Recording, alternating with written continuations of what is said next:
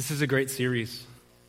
Yeah, this is a church that is willing to talk about the things that we need to talk about. Um, I think adulting speaks to uh, the fact that life is not always easy. It's not. It, there, there are difficult things that we go through in life. Um, but the beauty of this church and the heart of it is, is that we do it together. We're going we're gonna do it together. And, and what's really cool is that um, I'm a part of the body of Christ. Even though this is not my home church, you have made me feel very at home. Uh, I told uh, everyone before that it, it's really weird to go to a church for the first time. You're, you're this visitor, and then they put you on stage.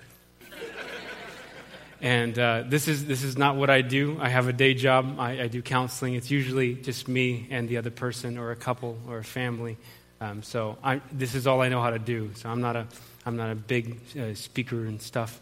Um, so we're just going to hang out. We're just going to talk about some cool things that, that I'm learning um, and things that, that the Bible says. I, I, get really insecure when I have to talk about my own thoughts because um, it's a scary place up there sometimes. But when I can talk about the thoughts of God, when I can talk about this, oh man, I get so excited. I, I, get so energized because God's word is good. It's good. So I'm excited to, to talk to you about it today. So let's start this conversation. Mental health is important for the church. Your church is, is a church that is responding to the calling for the church, for us, to lead the way in promoting mental health care. It's something that we don't talk about a lot. We didn't know how. I don't even know how.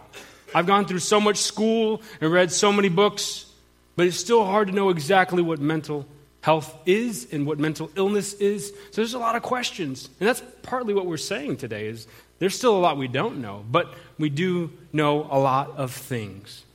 And where we first get some information is in the Bible. This is a, a, a library of books. There's 66. And if you have ever read Genesis or heard the story, um, that's where we get our first picture of what mental health is. And not just mental health, but all health. If you look at that story of creation, you'll see that God created everything. He created everything, and He said that it was good. He said it was good. And you see this beautiful sequence. It's like poetry of how God did this. And when He gets to the sixth day and He creates human beings, He doesn't just speak and say, man, woman.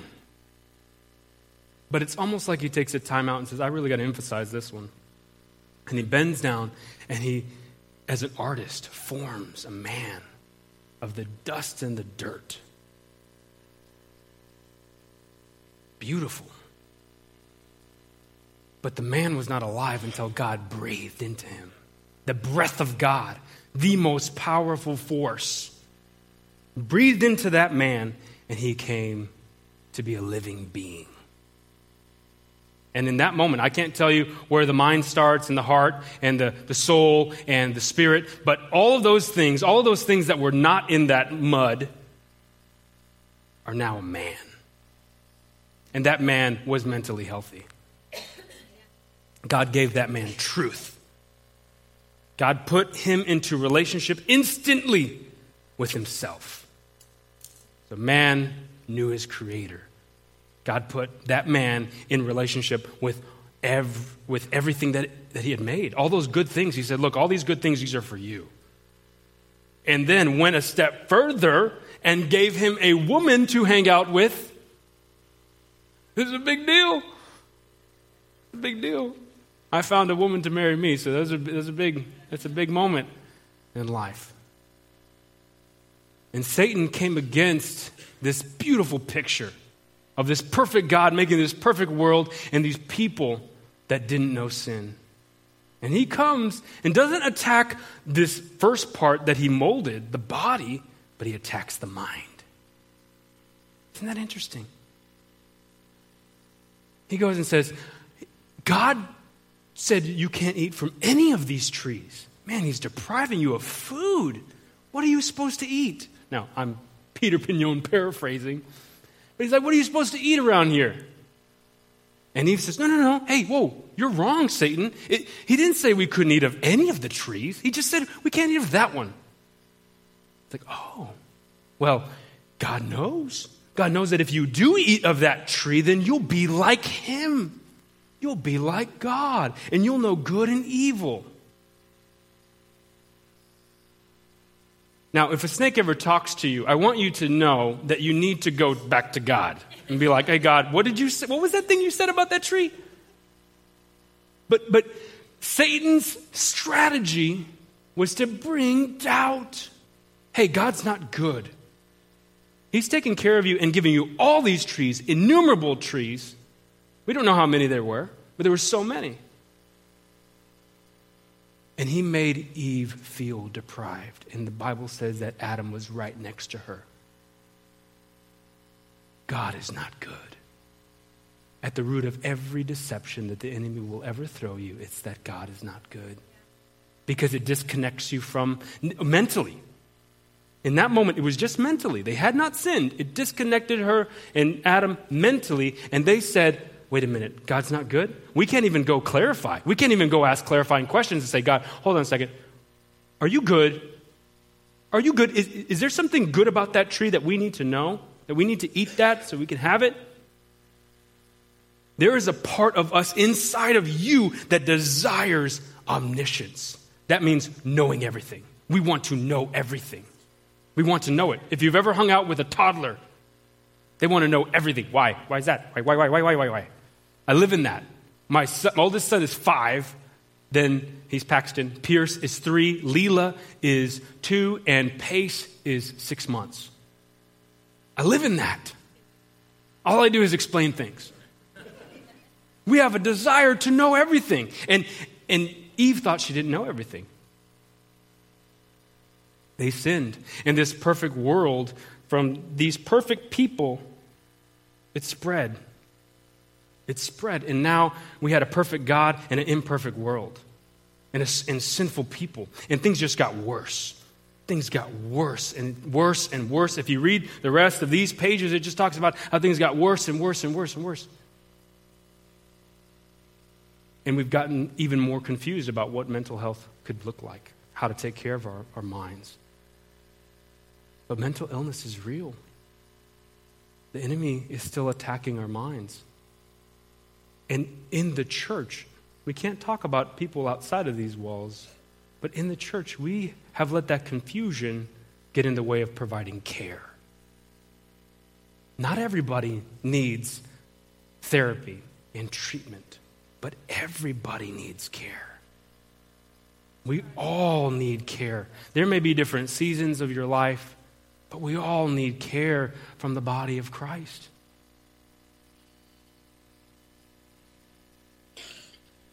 The statistics are clear, and they're probably underselling what is actually happening. The statistics say that one in five experience mental illness in a year.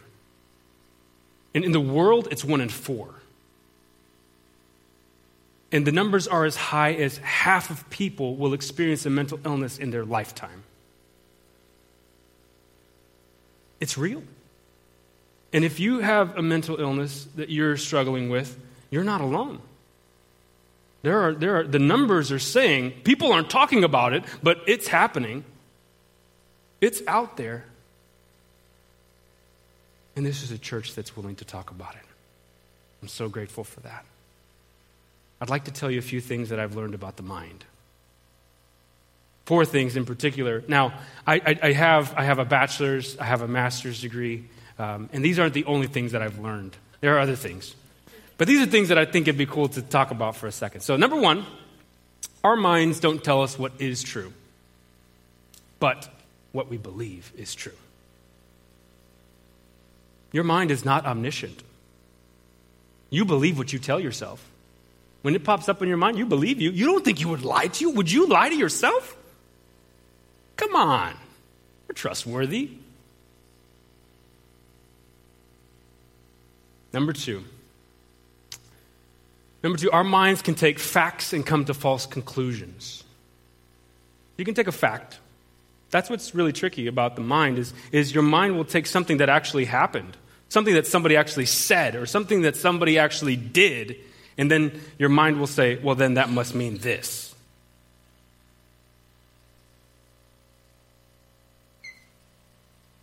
We'll talk a little bit more about that in a second. But let me get number three out there. So, even false beliefs, so you have these false beliefs, you facts with false conclusions. False beliefs can trigger real emotion. That's when the mind gets super confusing for us. Because we're over here having these false beliefs, but they don't feel false. It's real emotion. So, number four comes, and we see that false beliefs can feel true. False beliefs can feel true. The best way that I can explain this, so I hope you never forget, is to tell you a story. I got home a few weeks ago, and like I said, I have four kids. I'm not in denial about that. They, they, they have not, they, they won't leave. They, they want to live there.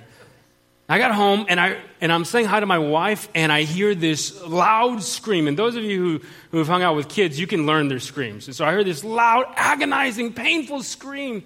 And I know that it's my three year old Pierce.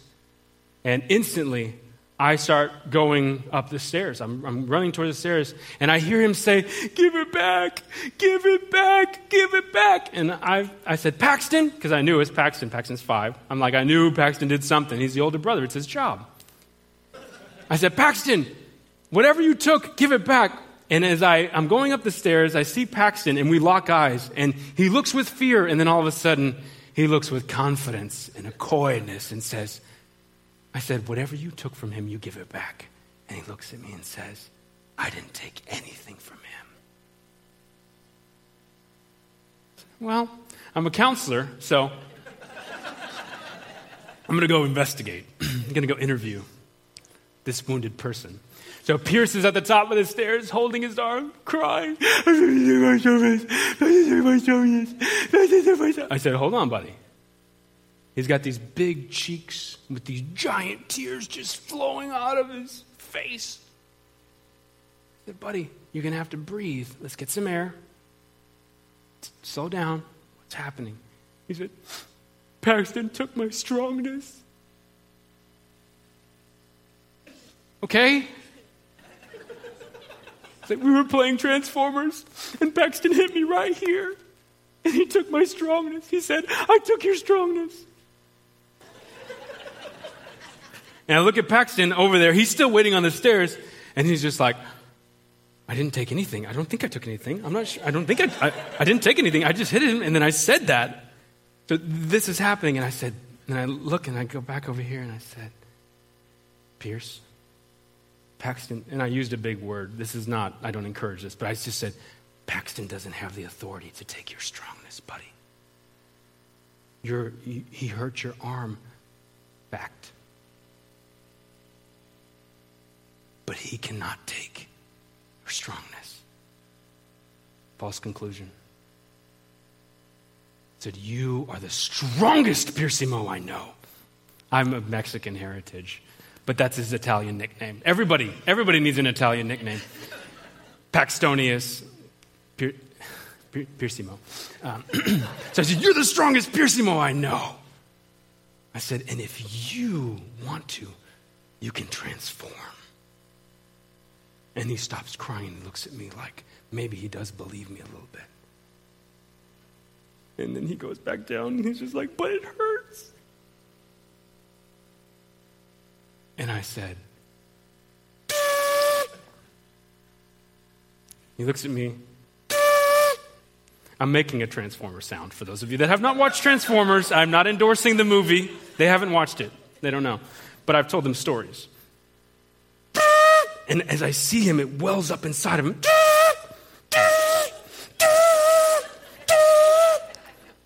I said, Is that Optimus Prime? And they continued to play. I had a conversation with Paxton about deception.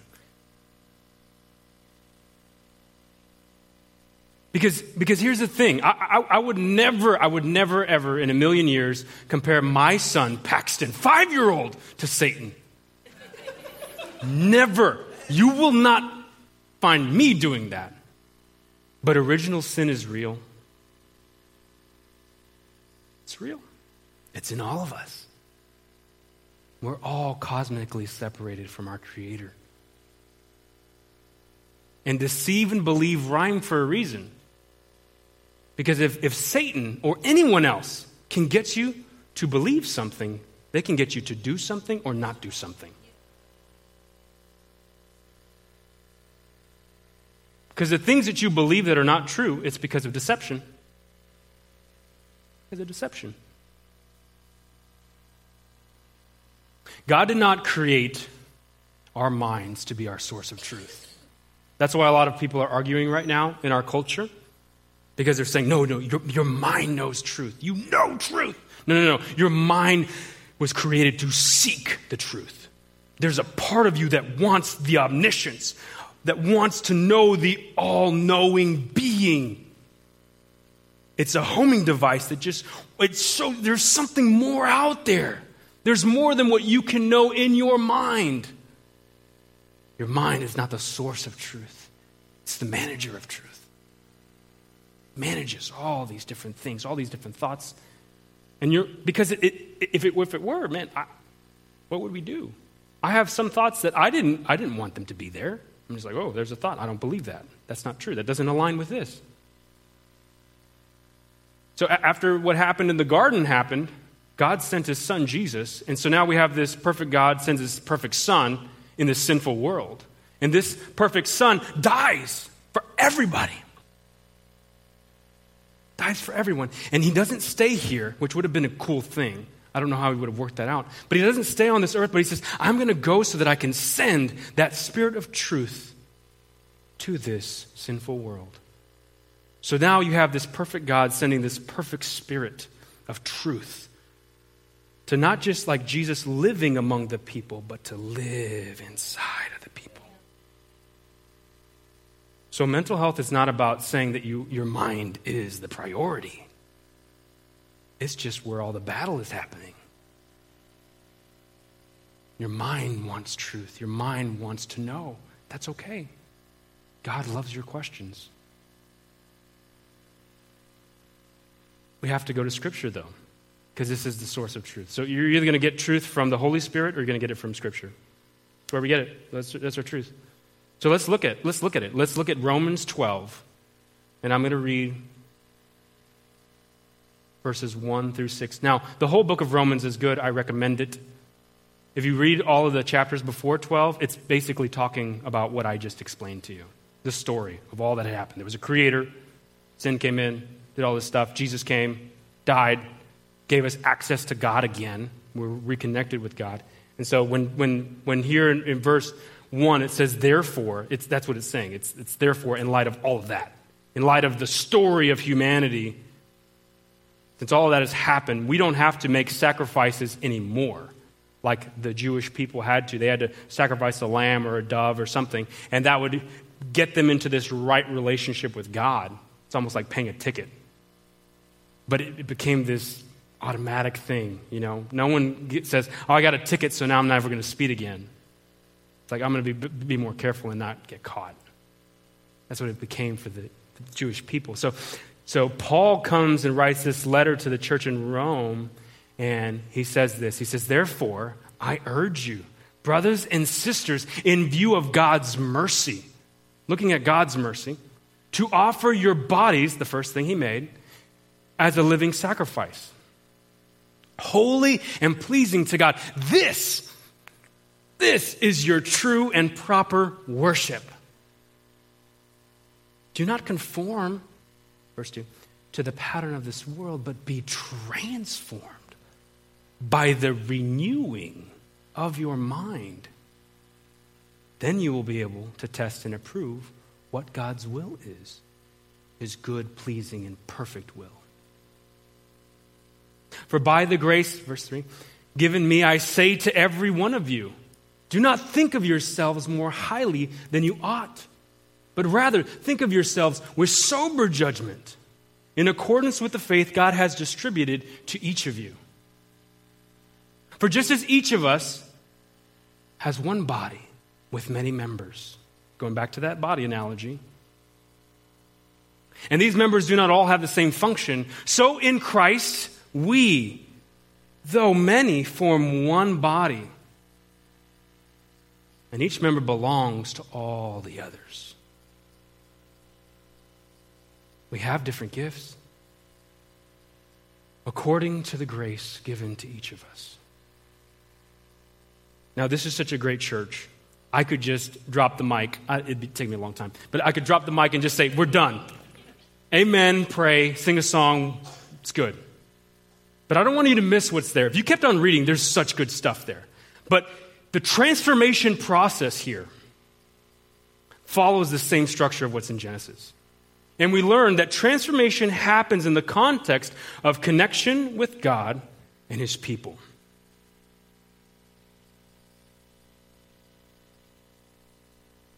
A lot of times we oversimplify the solution for mental health care and we're like, just renew your mind, renew your mind, renew your mind. You don't renew your mind by renewing your mind. Let me try to renew my mind. How do I do it? No, no, no. First, verse 1 talks about connecting with God. You're, you're, you're reconnecting with God. It has to start there. We have to reconnect with God. And when you reconnect with God through worship, not just with song, but songs help, music helps. But when you reconnect with God, it's allowing God to breathe in you again. To feel that feeling that Adam felt when he came to life almost like a Disney moment of just like, bing, there's a God who loves me. There's a God who created me. When you connect with God, the source of truth, through the power of the Holy Spirit, that's the context. You can't just renew your mind. You got to reconnect to God first. Number two, you got to reject the pattern of this world. A lot of us don't even know what the pattern is. We don't even know how culture has influenced us. And we just, we're accepting so much. So you got to pray. You got to ask God, hey, help me to identify what are these patterns? What, what's going on here? Where is this stuff coming from? Because this culture will tell you all kinds of things. And it's very deceptive because, and that's why you might have grown up hearing, oh, the world this, the world that. Well, our world, it has a bunch of ideas. People, even in the church, don't agree with stuff. What I love about Christianity is that we all agree that Jesus came, he lived, he died, and rose again, and went up to prepare a place for us. It's good. The gospel, we agree on the gospel. Argue about the other stuff. That's fine. You don't need anything else. Jesus loves you. You got to reject the pattern of this world.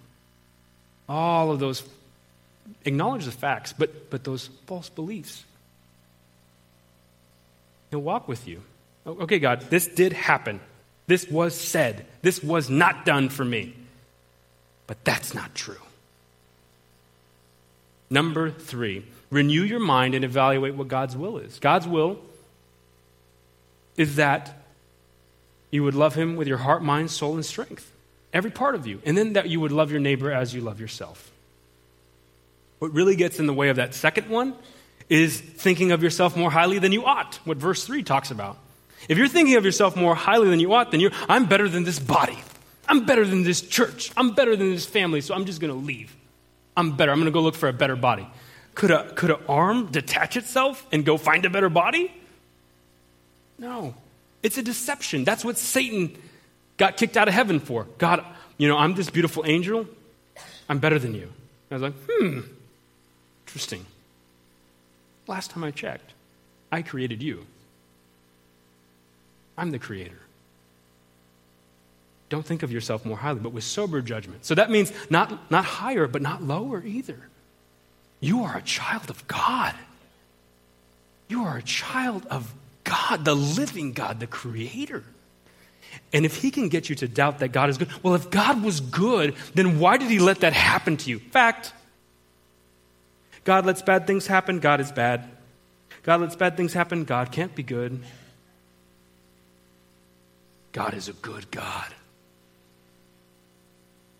And you don't have to think of yourself more highly because you can just think about how high He is. You can think about Him and how great He is. Verse 4 and 5 talk about that, that as the body of Christ, we all belong to each other. Some of you are here today because you came here and you felt belonging. Some of you is the first time. It was like getting this transplant. You're this arm, and you just get put, and you're like, I belong here. That's the body of Christ.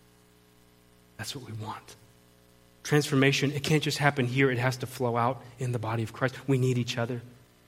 We need each other because we belong to each other. And we have different gifts. But not because we deserved a gift, but because of His grace. We're all not gifted in the same way, and that's okay.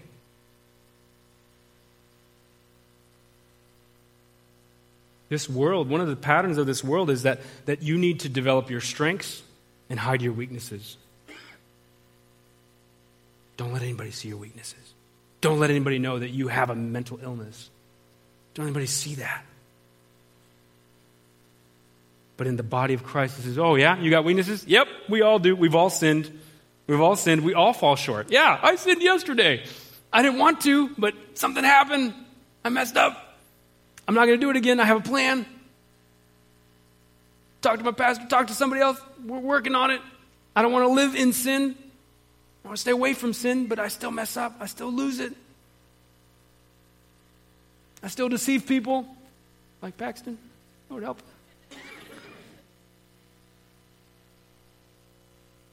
We have to remain connected to the body of Christ. Satan's deception is to take you away from the body of Christ and away from the being of God Father, Son, Holy Spirit. Let me tell you a story. It's mine. Don't, don't guess too much. 28 years ago, I lived in Midlothian, and I was five. I'm th- 33 now. Don't hurt yourselves.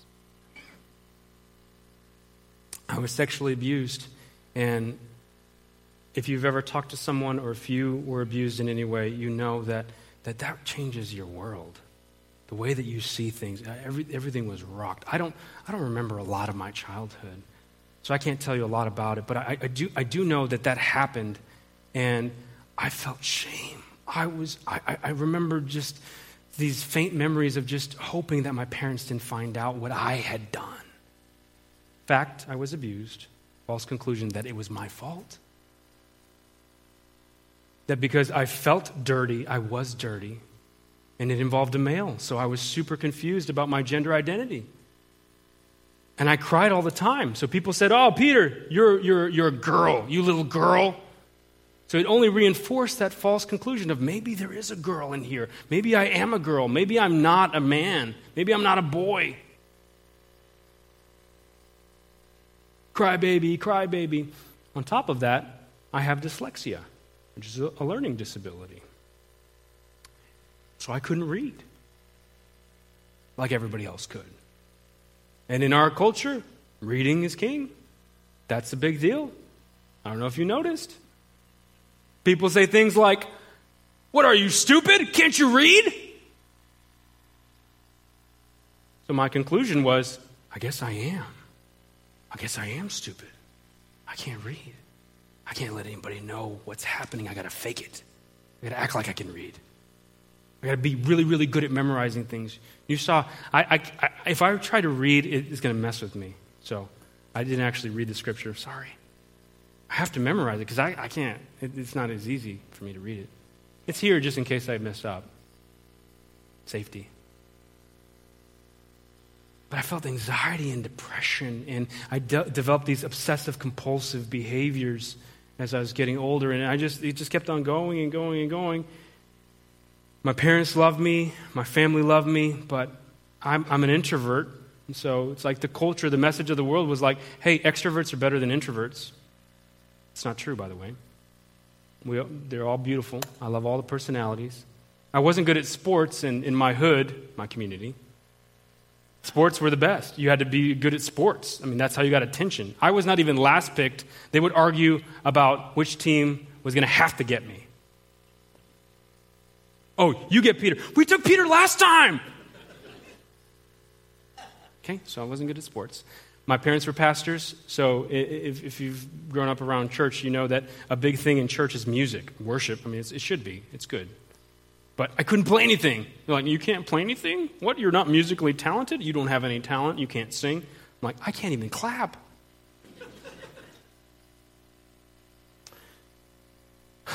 my friends told me that the best thing was, as a 13 year old, to get a girlfriend. So I was trying to get a girlfriend, and no girls wanted me. It's discouraging for a 13 year old.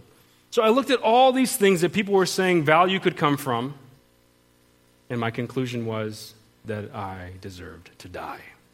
I didn't deserve to live.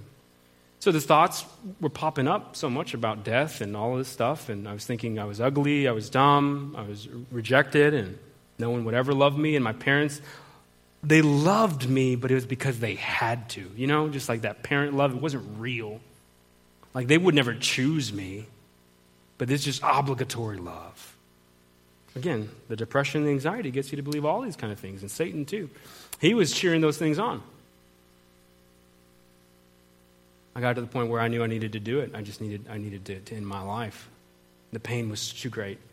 And in the midst of all the negativity, I'm sitting there in my room trying to figure out how to do this. And I heard these words, I love you. And it sliced the darkness, it sliced the fog in half. And I knew that it was the Holy Spirit because I'd grown up around church. I'm like, people talk about him talking to you. I don't know. So I was like, no, you don't. I said it out loud. You're like, you were crazy. Yes, I was. I was very deceived. You love all those Christian people in church, but you don't love me. Look at all the things I've done. Look at all that's happened to me. Facts, facts, facts, facts, facts. Just showed him all that. I've sinned. Said, no, no, no. I, I love you, Peter. And I love you so much that I gave my life for you. And that if you give me one chance, I'll show you what I can do with a completely surrendered life, living sacrifice, holy and pleasing to God.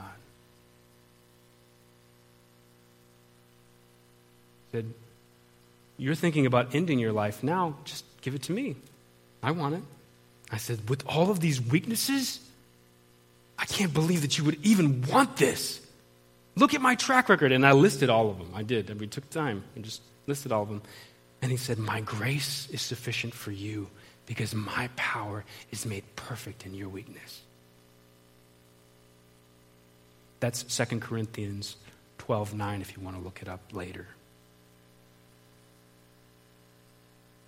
And it revolutionized my thinking. And I realized that giftedness is not about not having weaknesses, it's about giving God everything, all of you. God, take my strengths. I didn't think I had any. Still trying to figure that out. But I just thought I gave him this bowl of weakness. And I got saved. I was saved from sin and death and shame. And it, the transformation began in so many ways. But I didn't know how to change my beliefs. I came to uh, Christian University broken and wounded and saved. I was so saved. I loved Jesus. I worshiped. I prayed.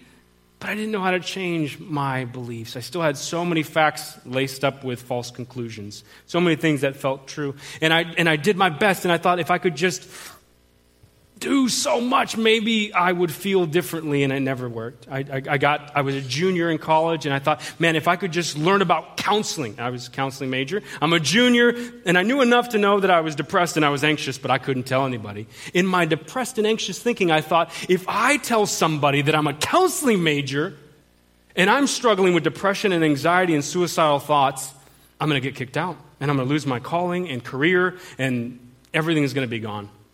I was a leader on the campus, an RA, a resident assistant. 35 guys were under me. I loved them, I still do.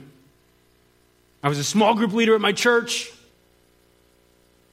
Nobody knew that I was struggling with depression and anxiety. And on top of that, the dorm that I lived in had a professional counseling center. Three professional counselors waiting for me to go in. And the Holy Spirit would say, just like He did when I got saved, He would say, Peter, go in there. There's hope for you. There's help for you. You're not too far gone. You can go in there. And I said, No, I can't. I can't. I'll be rejected. I'll be rejected and I'll lose everything. And I know that you've called me to do something. I just need, I just need to keep reading. I just need to keep reading these self help things. And self help is a deception because God will never empower you to do what He and the body of Christ were meant to do. Self help is an idea of the world.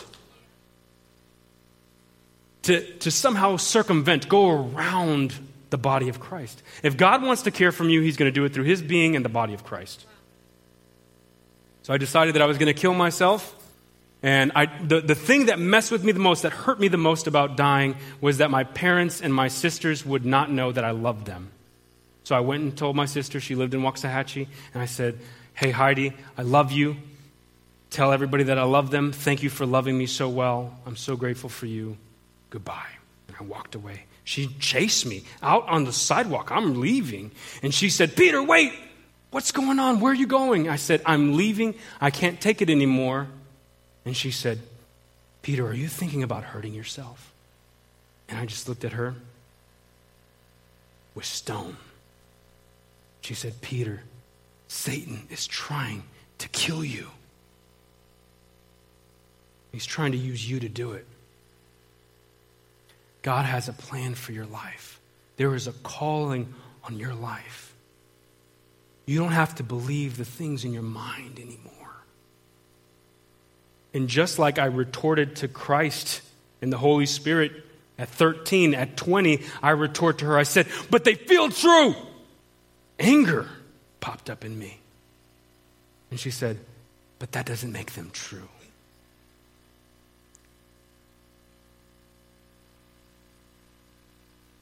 And she just listened to me. We wept then. We went and got Chinese food, wept then. And she, the, one of the things she told me, she said, Peter, you need professional help. That was the thing that hurt. Everything else was good. So it's like if I had to give her a critique, I'd say, please don't say that last line. You need professional help. That hurt me. I was like, you're saying I'm too far gone. I need, I need, are you saying I'm crazy?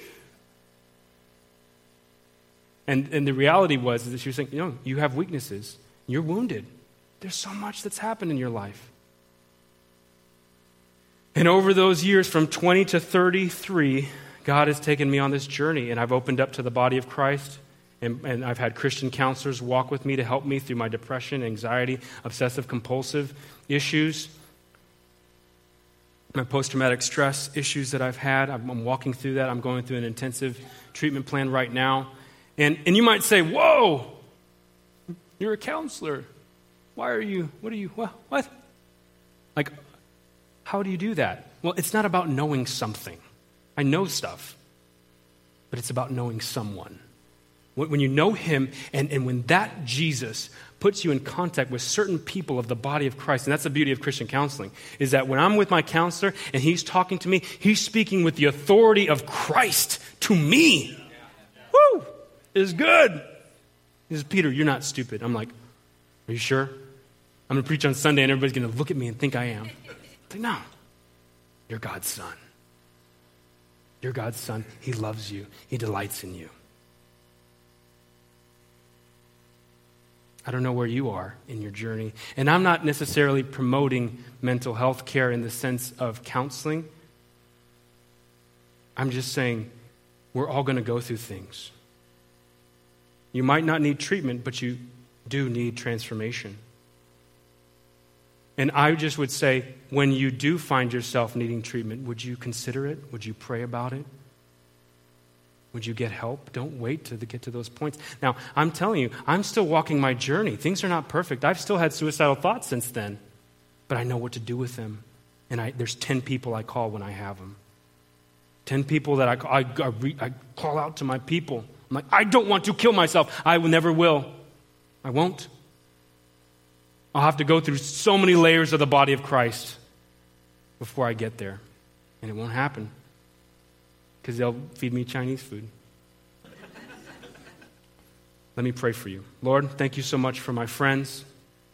Thank you for my, my, my brothers and sisters in Christ, Lord. I pray that right now they would be compelled and know that they are loved by you.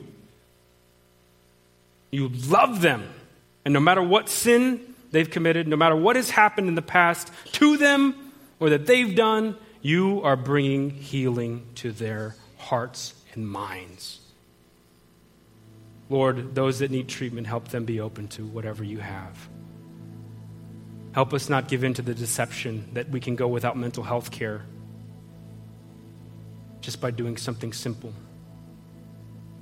Help us to submit to whatever you have. Heal us from our traumas. Help us with our depressed and anxious thinking. Help us know, Lord, that we are loved, we are valuable 100%, and there's hope for us. In Jesus' name I pray.